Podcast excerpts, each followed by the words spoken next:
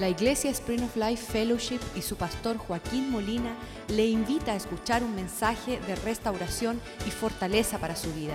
Sea parte de la visión Cambiando el Mundo.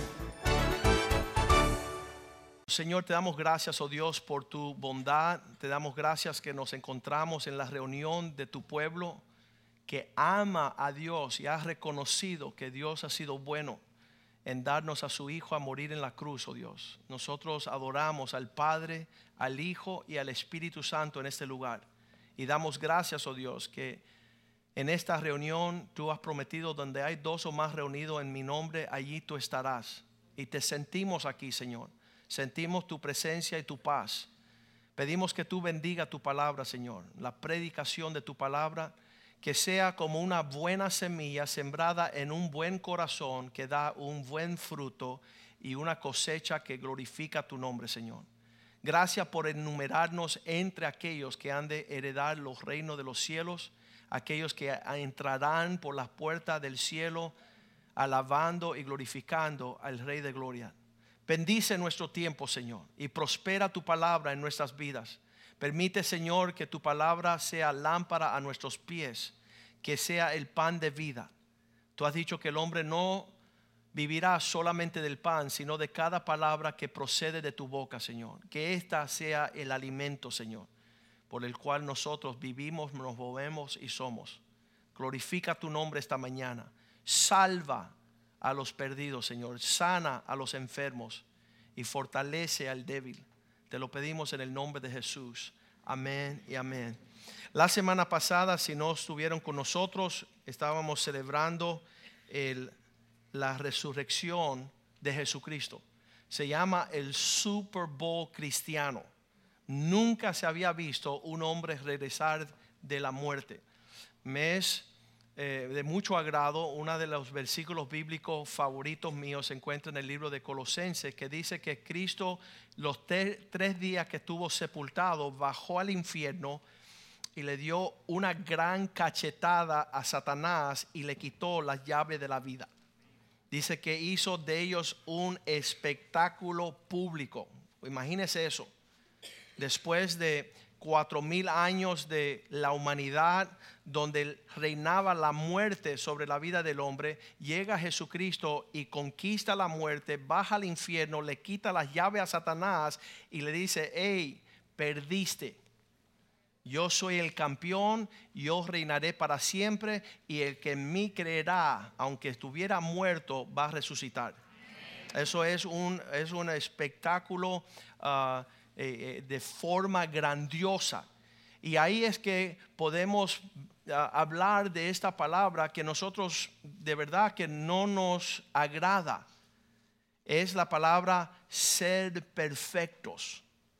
Cuando yo llegué a la iglesia de, cristiana por primera vez a los 16 años y yo leí Mateo 5:48, eso me ofendió a mí y todas las células en mi cuerpo porque decía Jesucristo, sed pues vosotros perfectos como vuestro Padre que está en los cielos es perfecto. Frente a la situación en que nos encontramos, que somos todo menos la perfección, donde somos un desastre. Todo está torcido en la humanidad. Cuando yo le digo al que afina el piano, Dios quiere perfeccionar tu carácter, se enojó y se fue súper enojado, ofendido. Yo también cuando llegué a la casa de Dios y escuché que Cristo quería que yo fuera cristiano, yo le decía, te equivocaste de persona porque yo soy pecaminoso en extremo. ¿Hasta qué nivel? Hasta que disfruto el pecado. Me gusta y no pienso nunca dejar de pecar. Ese fue el primer día cuando entré a la casa de Dios ya que Dios me estaba enfrentando con su perfección, yo me puse de pie al final del servicio, me arrodillé en el altar y le di el desafío a Dios. Yo no puedo.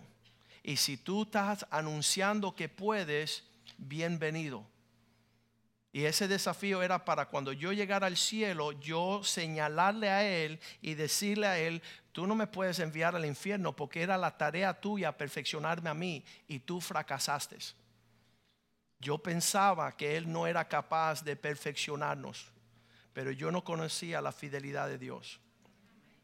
Filipenses 1:6 dice, estamos confiados en esto, que aquel que comenzó la buena obra en nosotros, la perfeccionará antes del día de su venida.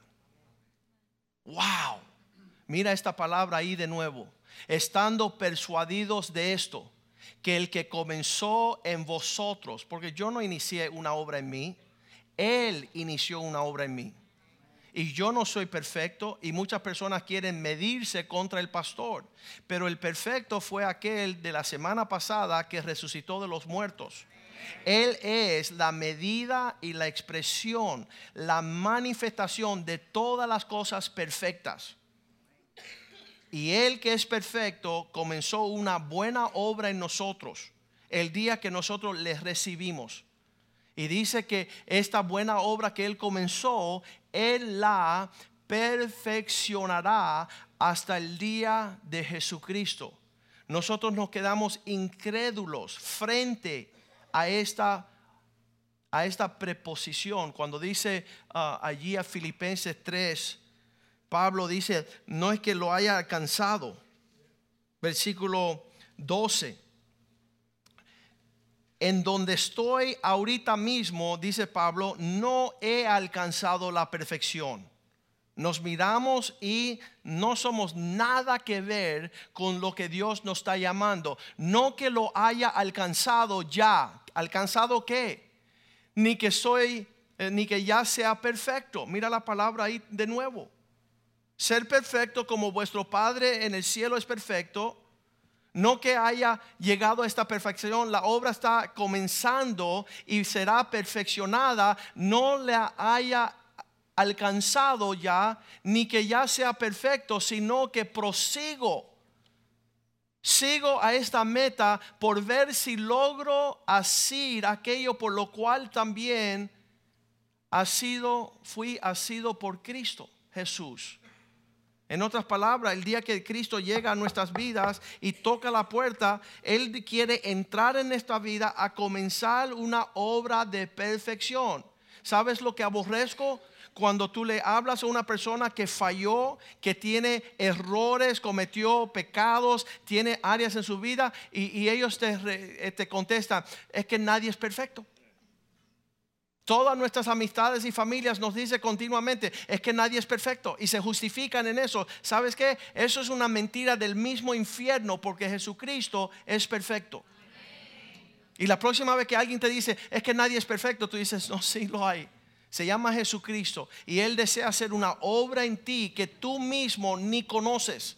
La capacidad, la que tiene Dios para llevarte a un nivel de perfección perfecto en tus pensamientos, perfección en tus palabras. yo lo estaba diciendo a un hombre, con Leo estaba hablando ayer. Eh, llegamos aquí, estaban haciendo construcción afuera, estaban rompiendo el concreto y tirando fango a la guagua nueva de la iglesia. Y yo llegué y yo decía, qué barbaridad. No pensaron que están cortando concreto, se va a secar sobre la pintura.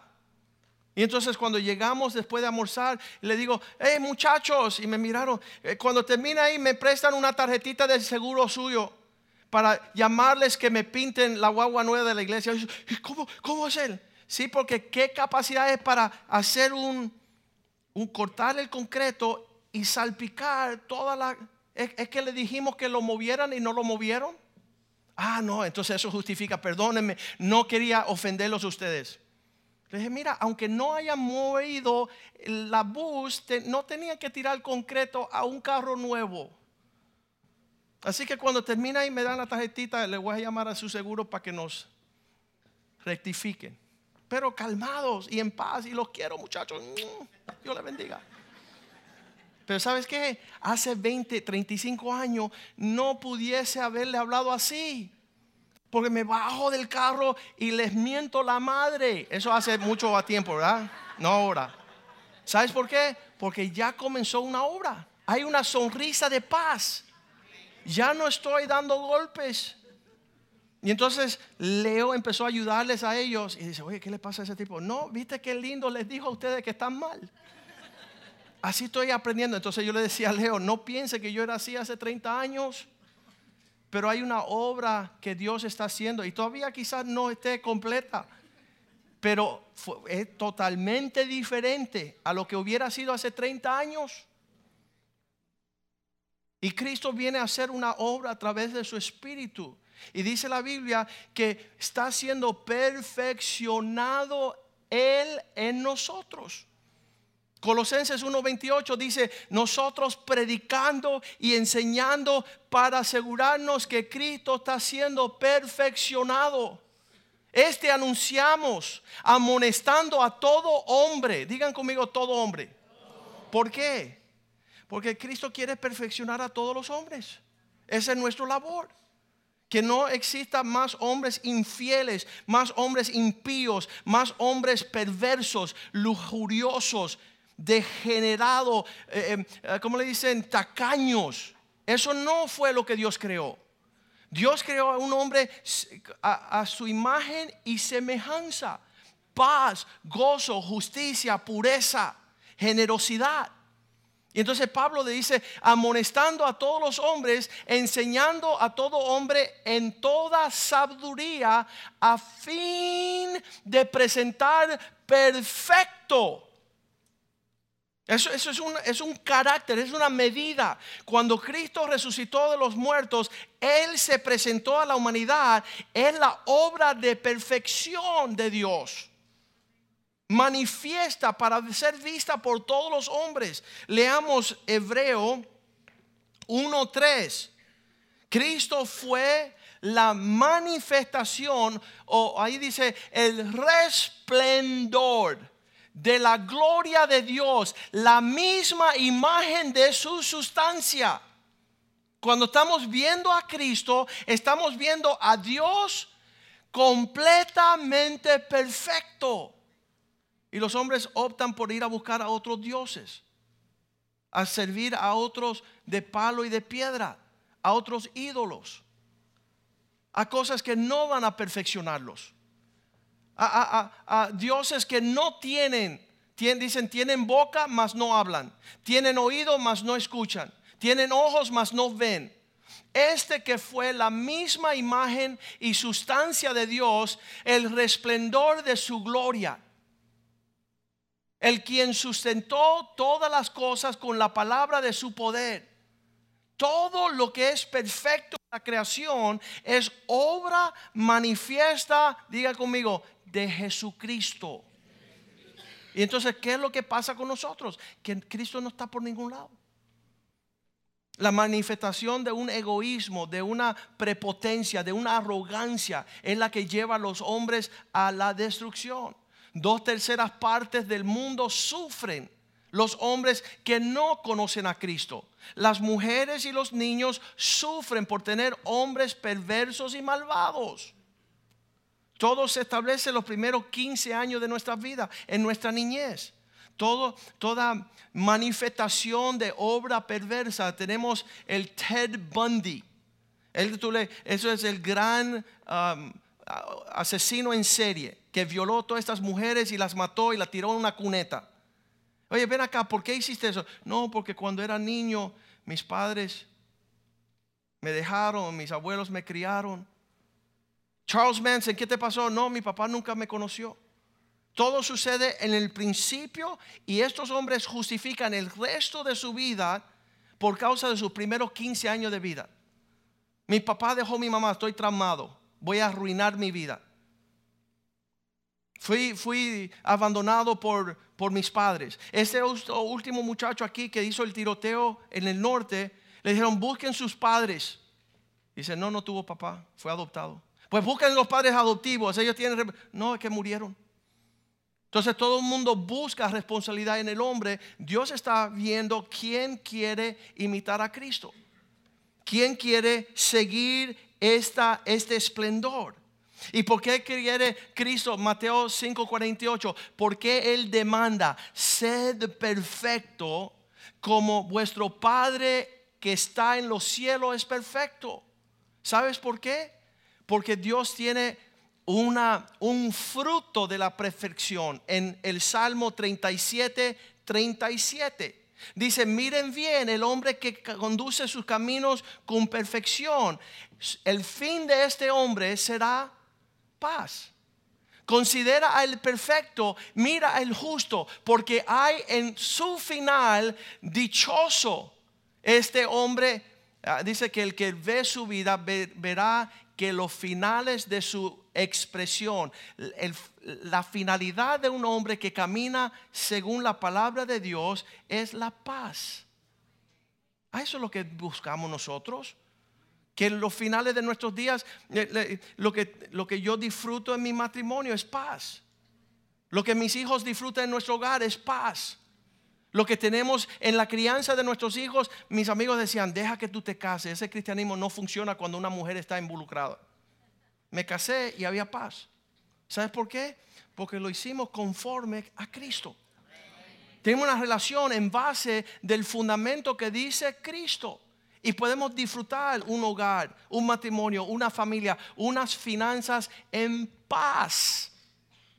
Dios quiere la perfección en nuestras vidas porque la obra de esta justicia es paz. Dios nos alinea a sus propósitos. En Deuteronomio 32, 4 se conocía Dios como el Dios de obras perfectas. Esto no es algo nuevo ahorita en el Nuevo Testamento, desde que salieron de Egipto hace seis mil años. Dice, es la roca él es la roca cuya obras son perfectas. No, no, ha habido situación que, que, tomamos la forma de Cristo. Dice, sea esta mente que hubo en Cristo, que se humilló, que obedeció, que honró. Dice, por esta razón Dios lo exaltó. Toda lengua confesará, toda rodilla doblará. Cuando tú actúas como Cristo en su perfección, aunque tú no lo entiendas, un día llego a un centro comercial, estoy entrando por la puerta y el dueño del el local me ofende con vulgaridades. Yo entraba por la puerta y decía, mira, aquí viene, boom, ni me conocía. Y sabes qué, en ese momento quería agarrarlo por el cuello. Me acuerdo que Cristo dice, si alguien te ofende, tú pídele perdón.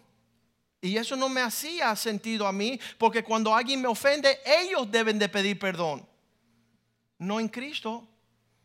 Y le digo a ese individuo, ¿sabes qué? Perdóname. Y en un segundo se hizo chiquitico, chiquitico y no sabía ni qué hacer, porque ya no era yo el que estaba manifiesto, sino Cristo en mí. Yo pedirle perdón por lo que Él me ofendió a mí, eso es absurdo. Pero cuando tú lo haces, vas a tener paz y vas a ver la gloria de Dios. Y ese para mí era un día de prueba, porque yo tenía otros sentimientos. Yo estaba preparado para darle otra respuesta. Pero me vino ese versículo. Y cuando uno empieza a tomar forma de Cristo, Dios empieza a promoverte, exaltarte, prosperarte y darte éxito. Y es una batalla continua para nosotros. Pero Él es una roca cuya obra es perfecta, porque todos sus caminos son rectitud. Dios de verdad, sin ninguna iniquidad, quiere decir nada torcido en Él. Él es justo y recto. Y yo, yo me paso todos los lunes con los hombres aquí. Le digo, es hacerle una pregunta. Si Dios quiere al hombre para prosperarlo y tener éxito, fructificar, multiplicar, llenar la tierra, tomar dominio y subjuzgar todas las cosas, ¿por qué no logramos eso? ¿Sabes por qué? Por desobedientes, por rebeldes, por prepotentes, por soberbios. Dios quiere exaltar y prosperar a todos los hombres. ¿Por qué no llegan a esa realidad? Porque Cristo no es la medida de su perfección. Llega un joven a Jesús y él dice, estoy preparado para hacer todo lo que tú me mandes. Mateo 19, 17. El joven rico llega a Jesús y le dijo, ¿por qué? Vamos al 16. Entonces vino uno y le dijo, maestro bueno, qué bien haré para tener la vida eterna? ¿Cómo es puedo lograr llegar a la eternidad? Él está buscando una medida. Cristo le dijo estas palabras, no me llames bueno, versículo 17, solo hay uno bueno. ¿Por qué me llamas bueno? Ninguno hay bueno sino uno, que es Dios. Mas si quieres entrar escucha esto, entrar en la vida eterna, guarda los mandamientos. Eso es, una medida. Si quieres entrar al cielo, empiezas a leer la Biblia, a hacer lo que dices. Esa es una medida. Y él dice, ya lo hice. Versículo 18. Él le da la muestra. Le dijo, ¿cuáles de los mandamientos? Jesús dijo, no matarás, no adulterarás, no hurtarás, no dirás falso testimonio. Versículo 19, el joven responde, no, más que mandamientos, honra a tu padre y tu madre y amarás a tu prójimo como a ti mismo. Versículo 20. Dice, el joven respondió, todo esto lo he guardado desde mi juventud. ¿Qué más me falta? Ya yo cumplí con eso, ya tengo esa medida, ya tengo esa expresión de existencia. Versículo 21. Si quieres ser perfecto, vete y vende todo lo que tienes, dáselo a los pobres y tendrás tesoro en el cielo y ven y sígueme. Ahora, este es lo que quiero hablar. Hay una medida que tú puedes ser cristianito y puedes irte bien en la vida y todo está, pero hay otra medida de levantarte a las alturas del propósito de Dios. Hay personas que están conformes no ir al infierno, pues te aplaudo. Qué bueno que no vas para el infierno, pero Dios te creó para propósitos más grandiosos. Es como un deportista en las Olimpiadas que dice, no, yo solamente vine para participar. ¿Cómo que para participar? Sí, sí, solamente quería correr, no quería ganar una medalla. Y hay otro que corre para una medalla de bronce, otro que corre para la medalla de plata, pero ese que está buscando la medalla de oro, no le ofrezca un Milky Way, no le ofrezca un turrón, porque no te lo va a recibir. Y dice, oye, chicos, qué fanático eres, qué legalista. No, es que estoy corriendo una carrera. Tú no la estás corriendo, pero yo la estoy corriendo. Entonces la medida de mi disciplina hacia la perfección tiene que ser mayor que la tuya, porque tú solamente quieres entrar al cielo. Pero Cristo le dijo otra medida a ese joven, le dijo, si quieres ser perfecto. Y eso ha sido esta iglesia desde el principio. Deseamos ofrecerle a Dios lo mejor de nuestras vidas. Y no me estoy comparando con fulano o ciclano o fulanito, sino la vara de la perfección es Jesús. Entonces no tengo una medida personal. Yo no ando diciendo, bueno, ¿qué hacen los otros pastores? ¿O qué hizo fulano, el teólogo? No, mi medida es Cristo. Mi, carrera es, es ganar el premio. Él lo dio todo por mí, yo lo quiero dar todo por Él. Sí, pero eres demasiado fanático para ti. Cuando iniciamos la iglesia me llama un familiar y dice, Joaquín, ¿qué tú haces?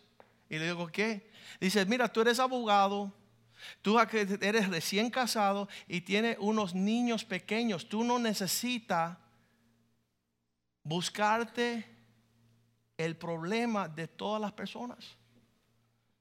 Tú no necesitas una iglesia. Tú no necesitas soportar las cosas torcidas. Porque le voy a decir algo, en 20 años por esas puertas, lo que entran aquí es lo ciego, lo cojo, lo herido, lo golpeado, lo, lo que no sirve. Y estas puertas están abiertas como diciendo, vengan que queremos ayudarle con todo lo que está torcido en vosotros. ¿Por qué? Porque primero estuvo en nosotros. Cristo ha hecho una obra increíble en nosotros. Y entonces las puertas están abiertas de par en par, recibiendo a todos con todos los problemas y ninguno nos impresiona. Ah, pastor, tú no sabes, tengo 10 quiebras. Qué bueno, mijo. Dios te quiere prosperar. Ay, pastor, yo he tenido seis esposas. Qué bueno, mi hijo. Dios quiere que sea, deje de ser relambío.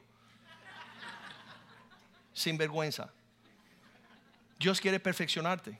Y aquellos que entiendan este mensaje no es una crítica, no es una burla, es una esperanza de fe y de amor. Es una esperanza de alcanzar lo que nunca soñamos.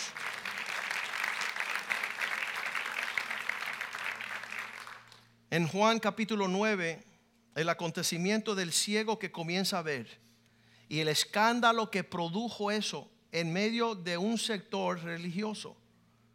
Juan 9.1 dice que pasaba Jesús y vio un hombre ciego de nacimiento. Y preguntaron sus discípulos diciendo, rabí, ¿quién pecó? ¿Por qué este hombre anda mal? Tiene que ver una línea de maldad que lo está siguiendo. ¿Fue él o fueron sus padres? ¿Quién pecó? ¿Este o sus padres? Para que haya nacido ciego. Cuando nosotros vemos una imperfección, queremos echar una responsabilidad. Y sí hay situaciones donde personas han torcido toda su existencia. Pero en este caso, Cristo le dijo, ni él ni sus padres, sino que para que yo manifieste las obras de mi Padre. Versículo 3. Jesús dice, no es no es que pecó este ni sus padres, sino para las obras de Dios que sean manifiestas en él. Todo lo torcido de nuestras vidas, el defecto, lo que tú quieras, lo que tú quieras, Cristo quiere estrechar la mano y manifestar la obra de Dios, que es la perfección. Él tiene el poder de resucitar a los muertos. Él tiene el poder de prosperar un desierto estéril, un vientre estéril. Había una, eso es un acontecimiento, sucedió hace 20 años, una joven abogada, su papá era abogado también, y, ella dice, Joaquín, um, tú tienes una plaza en tu oficina de abogados y yo quiero ir a trabajar contigo. Y le digo, bueno, estás bienvenida, hay un local, hay un, lugar, hay una, hay una oficina. Y ella dice, sí, pero si voy a trabajar contigo, tú me obligas a ir a tu iglesia. Y le digo, mija, ir a nuestra iglesia es una honra y privilegio, no una obligación. Y ella nunca vino a la iglesia. Pero había perdido su primer matrimonio porque no salía en cinta. Y el esposo se fue. Y un día que llegó el trabajo, oramos por ella, que no podía tener bebés, y le nacieron dos niñas. ¿Viste que cuando Dios estrecha su mano, empieza a manifestar las obras de Dios? Y hay personas que no quieren venir a lo que Dios puede y es capaz de hacer. Qué tremendo. Cristo dice, no es, eh, no es la falta nuestro enfoque, no es lo torcido nuestra prioridad, sino que Dios tiene una oportunidad de manifestar su poder. Versículo 4 dice, la hora es que ya podemos trabajar, es de día, pero vendrá la noche cuando nadie puede trabajar. Vendrá tiempos malos donde hoy Dios estrecha su mano para perfeccionarte. Mañana quizás tú vayas a buscar y ya no hayas la oportunidad. Mañana tú quisieras tener lo que Dios tenía para ti, pero tú lo rechazaste. No entendiste. Te abrumaste. Le doy gracias a Dios que ese día, en vez de yo salir corriendo y más nunca llegar, que salí corriendo y me arrodillé. Y allí yo le dije, Señor, yo no puedo y si tú eres capaz, ten misericordia de mí, hazlo. No cuentes conmigo para lo que tú dices tener como propósito en mi vida. Hay algunos hombres que dicen que son como cucarachas. Cuando prende la luz, salen corriendo. Mientras más ven que Dios está al alcance, más lejos corren. Qué horrible, porque no entendieron. Y Cristo dice, ¿sabes qué? Llegará el tiempo donde no podremos trabajar y será de noche. Versículo 5. Entonces, entre tanto que estoy en el mundo, luz soy del mundo. Dicho esto, escupió en la tierra e hizo lodo con saliva y ungió con el lodo los ojos del ciego. Y le dijo, ve, lávate en el estanque de Siloé, que traducen el enviado, fue entonces y se lavó me encanta esto. ¿Listo? Versículo 7. Regresó viendo. Wow. Ese hombre nació ciego estaba regresando. Mira, ser ciego no es fácil. El año pasado se me fue la vista de un ojo, 80 días. Y yo decía, Señor, Dios mío, mira esto. 80 días sentado no podía manejar.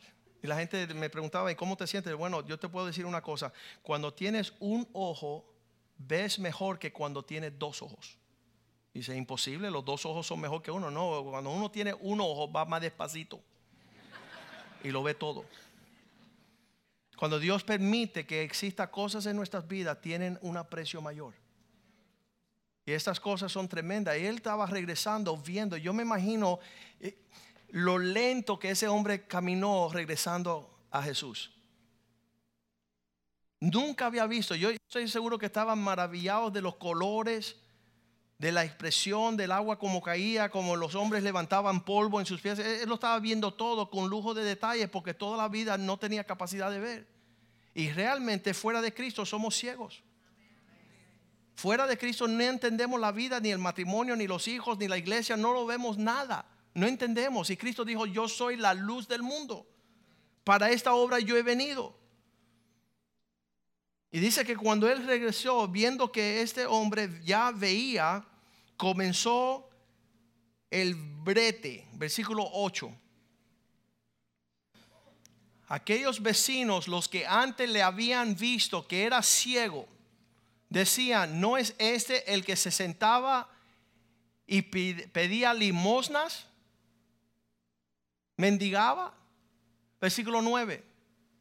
¿No es este? Algunos decían, Él es, y otros decían, se parece, pero el ciego decía, ese soy yo.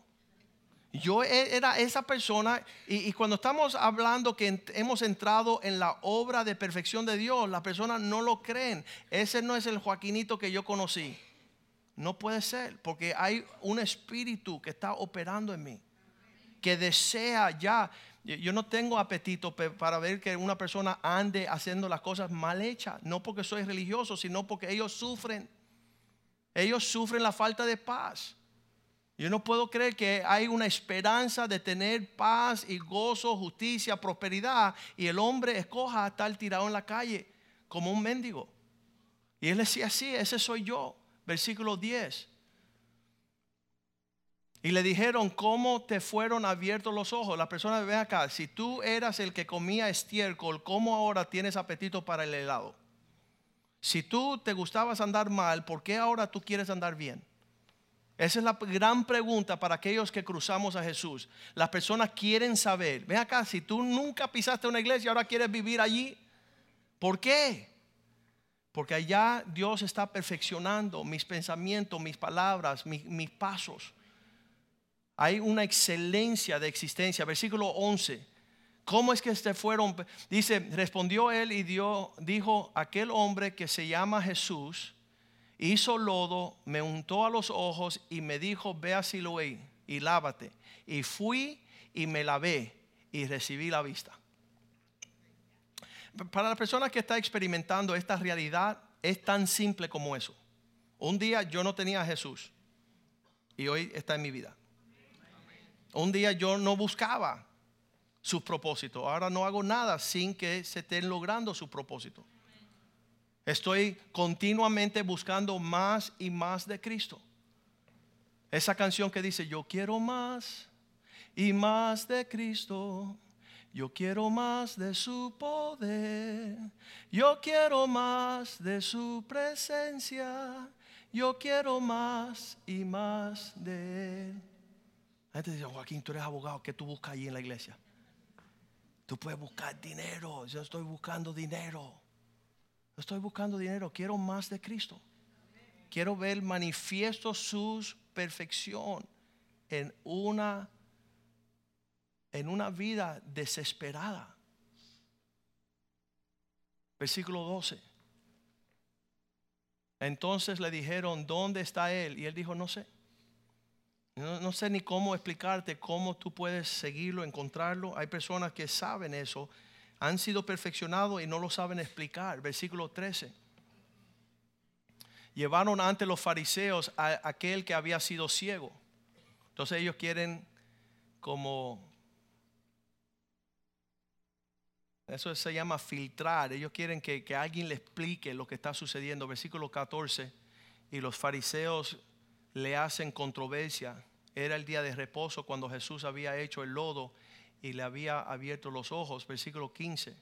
Y dijeron, este no puede ser de Dios. Preguntándole también los fariseos cómo había recibido la vista, él le dijo, me puso lodo sobre los ojos y me lavé y veo. Sencillo. Dios se acercó, mi vida transformó. Versículo 16 no sé explicarlo más que eso. Entonces algunos de los fariseos decían, este hombre no procede de Dios, no puede venir de Dios porque no guarda el día de reposo. Otros decían, ¿cómo puede un hombre pecador hacer estas señales? Y habían disensión entre ellos. Versículo 17. Entonces volvieron a decirle al cielo, ¿qué dices tú del que te abrió los ojos? Y le dijo, yo creo que Dios lo mandó, que es profeta. Creo que esto tiene que ver con Dios. Cuando nosotros comenzamos esta iglesia, muchas personas dicen, eso es una secta. Es un, un lugar que le va a lavar el cerebro. Es un lugar raro. Nadie decía, hay un joven abogado que ama a Jesucristo, fue transformado por él y ahora está haciendo las obras de su amo. Nadie lo dijo. Nadie, nadie puede celebrar lo que Dios hace en tu vida. Siempre dice, oh, cuando tú fumabas marihuana, hacía perico, cocaína, drogadito, malante, ese tremendo, qué, qué tipo más feroz. Te entrega a Cristo, empieza a servirle y hasta de afeminado te acusan. Porque no pueden creer que tú seas un hombre que ama a Dios un hombre que desea ver la realidad de Dios en tu vida cuando nunca fue tu realidad por, por nuestros antepasados que no buscaron de Dios. Qué horrible, qué horrible. Versículo 18. Yo creo que es profeta, pero los judíos no creían que él había sido ciego. Ahora ellos están hasta desmintiendo lo que todo el mundo sabía que era una realidad. Bueno, tú en verdad, yo creo que le dijeron a Byron, tú en verdad Byron era bueno. Nada más que tienen que hablar con Yamile y ya se le acaba el cuento. No, de verdad que tú eras bueno. Dios mío, qué susto. No, tú no naciste ciego. Eso fue, eso fue, alguien te hizo pensar que tú eras malo, pero tú eras bueno. Qué horrible. Y qué horrible que nosotros no nos podemos parar a decirle a la gente la verdad. No, es verdad, yo era bueno. Tú no fuiste tú no naciste ciego. Mira cómo dicen. Los judíos decían, no creían que él había sido ciego. Toda la vida ciego y ellos no creían. Y que había recibido la vista, tampoco lo creían. Hasta que llamaron a sus padres de él que había recibido la vista. Vamos a llamar la mamá de Byron para que nos explique. Dice, no, Dios mío, si él, estaba ahí al lado de San Pablo, él, estaba Byron ahí. Byron, vamos a hablar con tus padres para que nos expliquen. Entonces, no, si casi lo canonizan allí en, Italia. Lo bueno que era ese muchacho, la mala era Yamilé. Me, me quitó mi príncipe. Que mala, mala. Llamaron a sus padres de que había nacido sin vista. Versículo 19. Y les preguntaron diciendo, ¿este es vuestro hijo? El que vosotros decís que nació era, era como todo una bula así. Nosotros lo vestíamos como ciego y lo sentábamos ahí a coger limona, pero era mentira, tenía un ojo abierto.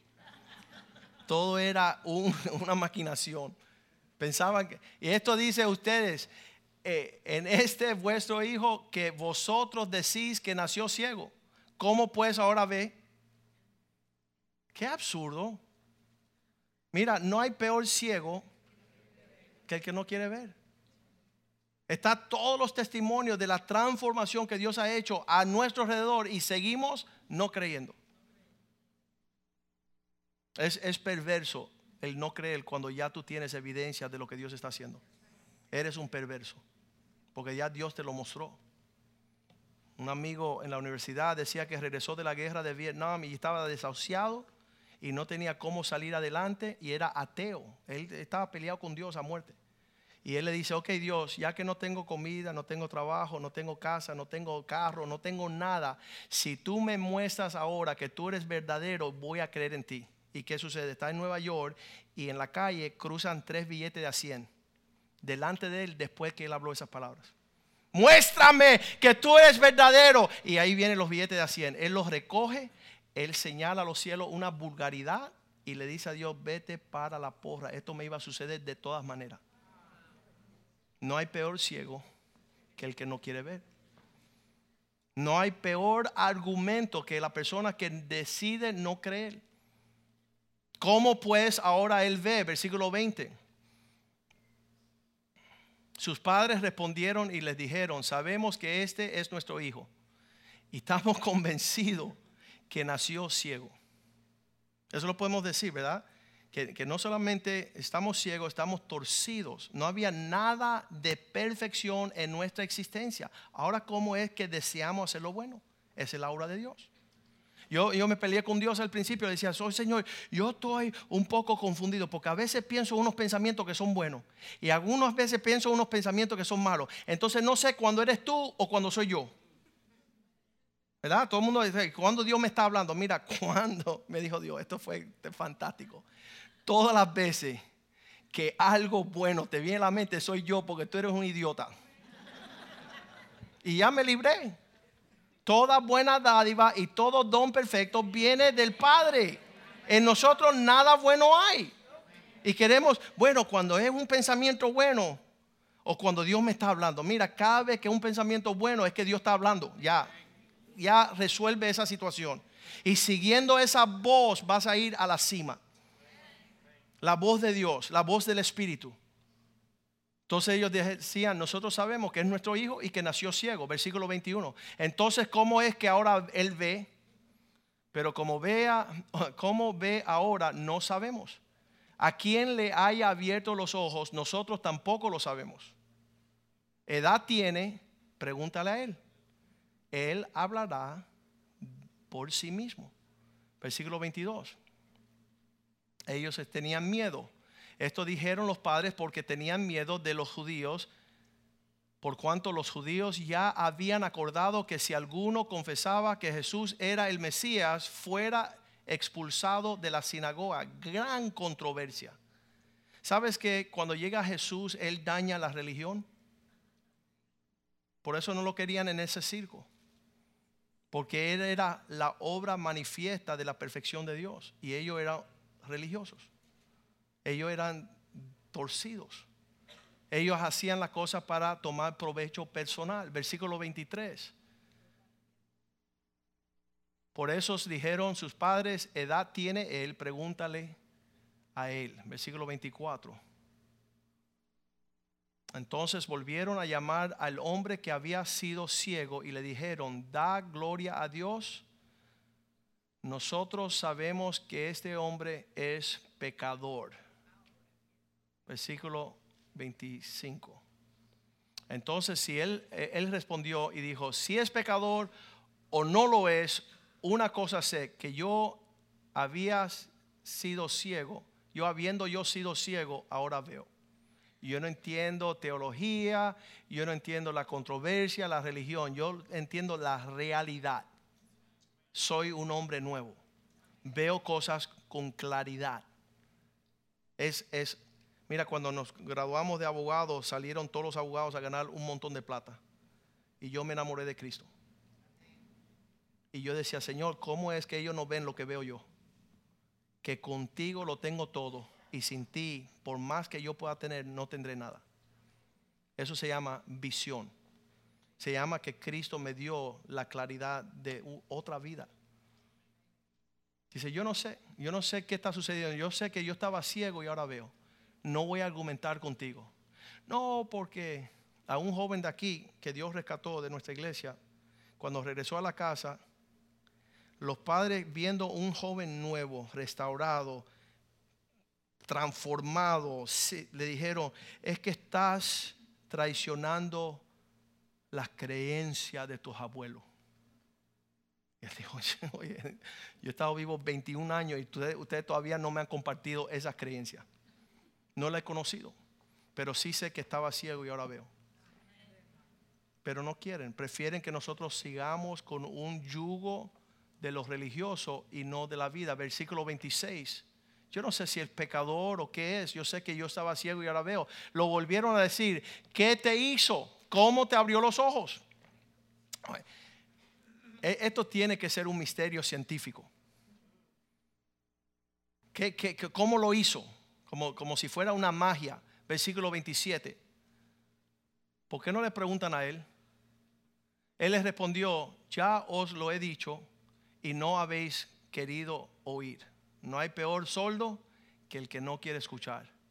Porque lo quería oír otra vez. ¿Por qué lo que quieres oír otra vez? ¿Queréis también vosotros seguirlo y ser sus discípulos? No. Personas no te están haciendo preguntas sobre lo que tú crees para ellos unirse a lo que tú tienes, sino para hacerte caer y salir del camino. E, eso es perverso.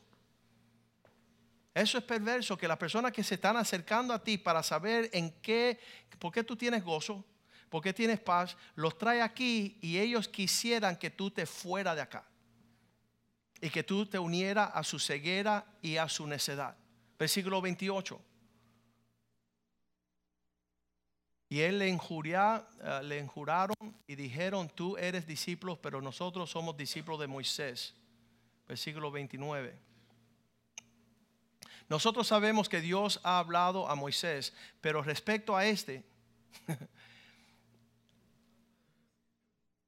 a la manifestación de Dios en la tierra, no sabemos de dónde Él es, de dónde sea. Versículo 30 la confusión. Respondió el hombre y les dijo, pues esto es lo que maravillas, que vosotros no sepáis de dónde. Lo más grande es que el que vino a traer sanidad, que ustedes lo desconocen. Pero yo cuando me acerqué a él, me abrió los ojos.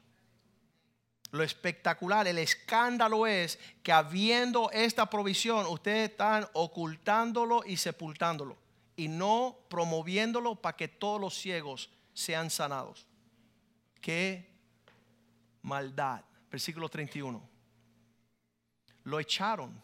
Sabemos que Dios no oye a los pecadores, pero si alguno es temeroso de Dios y hace su voluntad, a este Dios le escucha. Versículo 32. Terminaron con echarlo desde el principio, no ha nacido. Él sigue hablando. No, no, se ha oído decir alguno, ábriese los ojos a uno que, es, que nace ciego desde el principio del mundo nunca se ha visto esto. Versículo 33. Si este no viniera de Dios, nada podría ser. Versículo 34.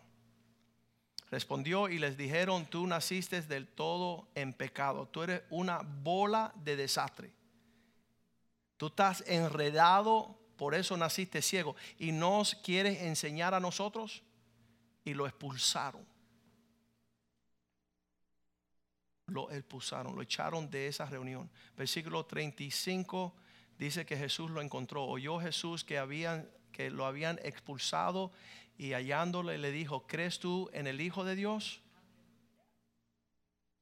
Versículo 36. Respondió él y dice, ¿quién es, Señor, para que yo crea en él? No lo conozco. Versículo 37. Le dijo Jesús, pues le has visto y el que habla contigo, Él es. Jesús se le revela a él. Versículo 38. Y le dijo, creo Señor y te adoro. Eso, es, eso es, tremendo. ¿Sabe? Muchas personas tienen el desafío, ok, si voy a la iglesia van a esperar que yo haga esto, que yo haga lo otro, que yo... Obvio. Dios está perfeccionando a los hombres en su casa. Dios no quiere un perezoso, Dios no quiere un irresponsable, Dios no quiere un desobediente. Dios está haciendo su obra en nuestros medios. Pues yo no voy a ir porque ellos quieren que... Ah. Entonces quieren seguir en su ceguera, quieren seguir soldos, desafortunados. Y aquí Dios está haciendo una obra de perfección y eh, obviamente es un desafío. Cada vez que la persona dice, pastor, pero tú sigues levantando ese stand, tú lo levantas. Y no, el stand es Cristo y ya hace rato está levantado. Yo no estoy levantando nada, compárese con Cristo. Esa es la obra, dice 2 Corintios 3:18, mirándolo a Él, van a reflejar una imagen como un espejo. Por tanto, nosotros todos, digan conmigo todos, mirando a cara descubierta, ya sin, sin show, sin payasos, sin hipócritas, con caretas quitadas, descubiertas, como en un espejo la gloria de Dios la estamos viendo, somos transformados de gloria en gloria hasta llegar a su imagen. Como por el Espíritu del Señor. El Espíritu está obrando en nosotros para imitar a Cristo. Pablo decía, imítenme a mí como yo imito a Cristo.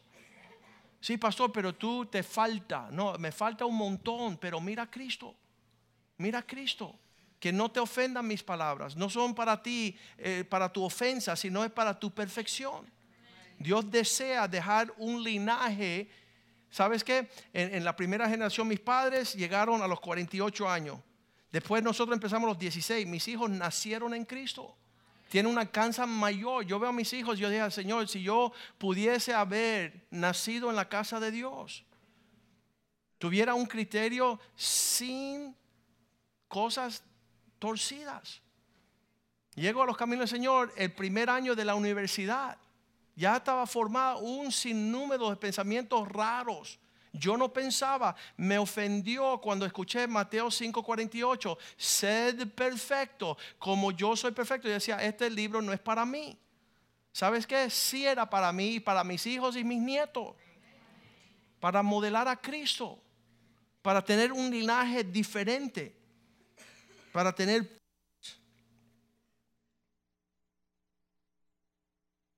Esta mañana deseo que usted pueda entender un poco más. Y obviamente le digo a las personas, mira, yo sé que no lo vas a lograr en un día. No lo vas a lograr en un día, pero lo que veo en este capítulo 9 es que tres veces el ciego admitió lo que no conocía. Y yo le decía al tipo del piano, vean ¿a qué tú te dedicas? Él decía, afinar el piano. Entonces yo le dije, ¿sabe a qué me dedico yo?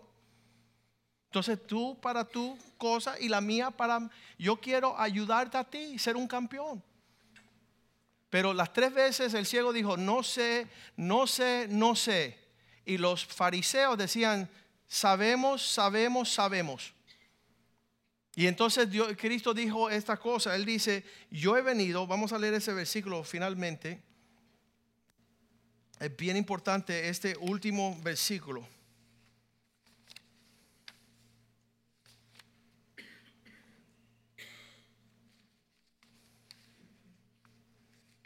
Súper importante este versículo. Que dice Cristo que este es el juicio. Capítulo 9, ah, versículo 39. Él decía, yo creo, y, y, comenzó a adorar a Jesús, y Jesús dijo, por eso vine al mundo. Yo he venido a trazar una línea. ¿Cuál es la línea que Cristo vino a trazar? Versículo 39. Juan 9, 39 para juicio yo he venido a este mundo. Para los que no ven, vean. Y para los que vean, sigan siendo ciegos. yo, no sé usted, pero eso me aterroriza. Que si yo en mi prepotencia me pongo a decir, no, porque yo sé que Dios no hace las cosas así, o, o yo pienso que Dios es bondadoso y va a perdonar a todo, y yo pienso, y tú piensas y piensas, vas a terminar en el infierno ciego desnudo y desaventurado. Y si tú dices, ¿sabes qué? No conozco esto, es primera vez que me hablan con tanta seriedad, quiero acercarme y ser transformado por la obra de la mano de Dios. Romanos 12, 2 dice, siendo transformados. La transformación comienza cuando tus pensamientos empiezan a conformarse. Dice, no conformaos a este siglo. No siga pensando lo mismo, sino ser transformado por medio de la renovación de vuestra mente, vuestro entendimiento. ¿Para qué? Para que puedan comprobar la buena voluntad de Dios que es agradable y perfecta. La gente no entiende en esa vida, pero hay una vida en Cristo que te permite vivir a las alturas de una plenitud. La gente dice, no, nadie es perfecto. Mira, le voy a decir algo, Cristo es perfecto. Y su obra es perfecta. Y su palabra es perfecta y su espíritu es perfecto. Y eso está operando en nosotros. Y yo quien era hace 35, 36 años atrás, no es quien soy yo hoy. Hay un espíritu de excelencia, hay un espíritu que desea más del Señor. Vamos a pedir a los músicos que suban, por favor. Si estás aquí esta mañana, comienza hoy. Eso es lo que celebramos ayer, la semana pasada de la resurrección. Dice Romanos 8:31, si el espíritu que levantó a Cristo de los muertos opera en ti, tú también. Dice, dice, mm, Hebreos 8:31. Perdón, 8.11.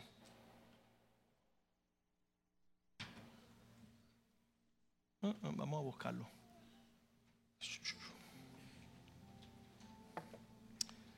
Ese, vamos a ponernos de pie esta mañana, pero vamos a leer el versículo este también.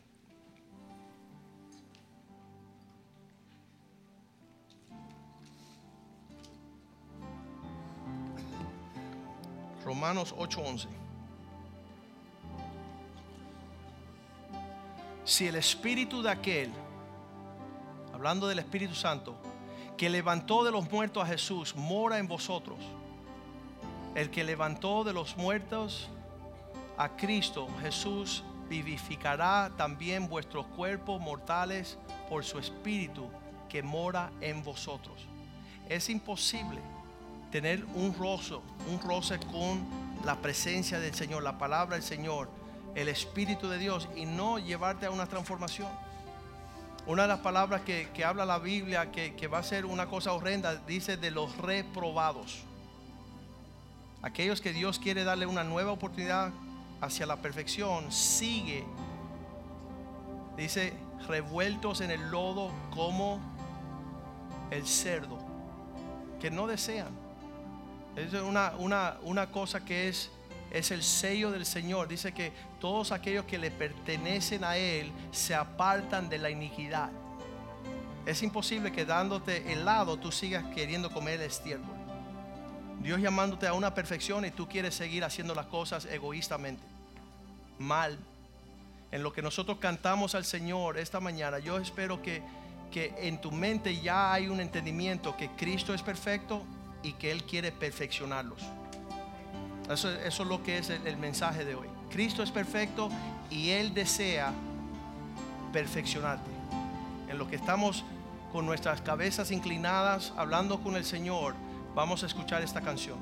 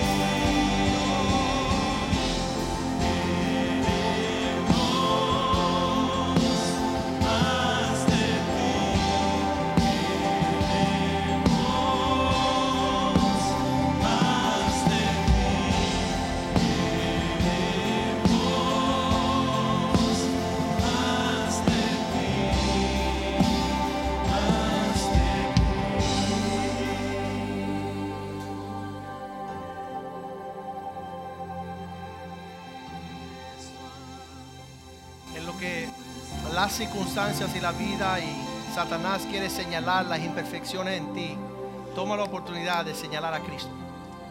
Entonces te viene y dice, no, porque tú eres narizón. Tú dices, sí, pero Cristo es lindo. No, pero tú fallaste, sí, pero Cristo no falla. Sí, pero tú no viniste, pero Cristo vino. No, porque tú eres tacaño, pero Cristo es dadivoso. Y entonces tú abrazas a Cristo. Tú no te tienes que defender tus imperfecciones. Porque yo creo que Satanás tiene un montón de personas paralizadas en nuestras imperfecciones. Y yo creo que es bien lindo iniciar diciendo soy un desastre. Nada bueno hay en mí. Todo lo que hay en mí que es bueno se llama Jesús.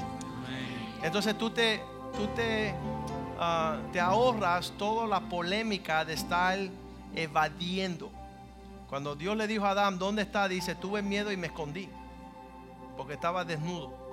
Entonces él tres- estaba enfocado en él. Si hubiera estado enfocado en Cristo, dice, ¿sabes qué? Perdóname. Y yo sé que tu bondad, tu fidelidad, tu belleza me va a perdonar, me va a limpiar, me va a preparar para el día de esas bodas. Y mi vida va a ser resplandeciente, no porque soy bueno, sino porque Dios es bueno. Y entonces tú le haces el jaque mate a Satanás. Porque lo que estamos haciendo hoy no es diciendo que nosotros no somos perfectos, sino que la obra de perfección es Jesús y Él ha prometido hacer una obra de perfección en nosotros. Padre, te doy gracias porque tú fuiste fiel, oh Dios. Tú eres fiel, tú siempre serás fiel. En el pasado, en el presente, en el futuro, tú permaneces fiel, oh Dios. Y tu dádiva de Jesucristo, que es la obra majestuosa de tu redención, es la que opera en nosotros que creemos para ser salvos y heredar tus bondades. Lávanos con la sangre de Cristo, límpianos con tu palabra. Transforma nuestros pensamientos para pensar con cordura y no insensatez. Danos sabiduría. Que tu gracia abunde hacia nosotros. Que seamos no solamente salvos, sino que seamos el ánimo pronto para que todo el mundo vea la realidad de tus obras en nosotros.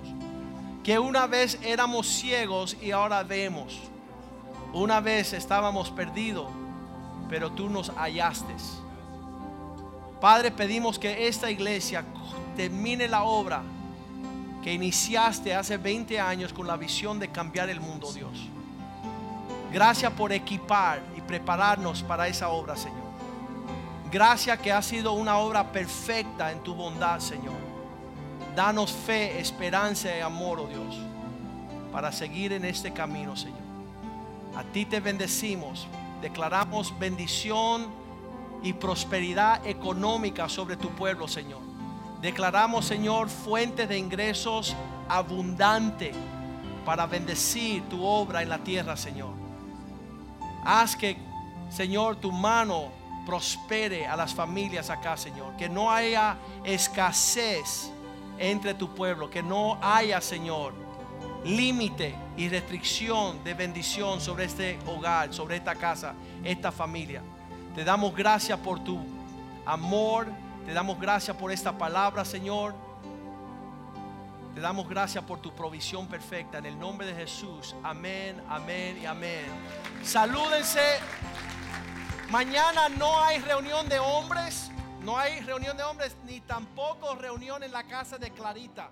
¿Por qué? Porque estamos iniciando nuestra celebración y queremos estar todos preparados para el miércoles, viernes, sábado y domingo. Dios les bendiga.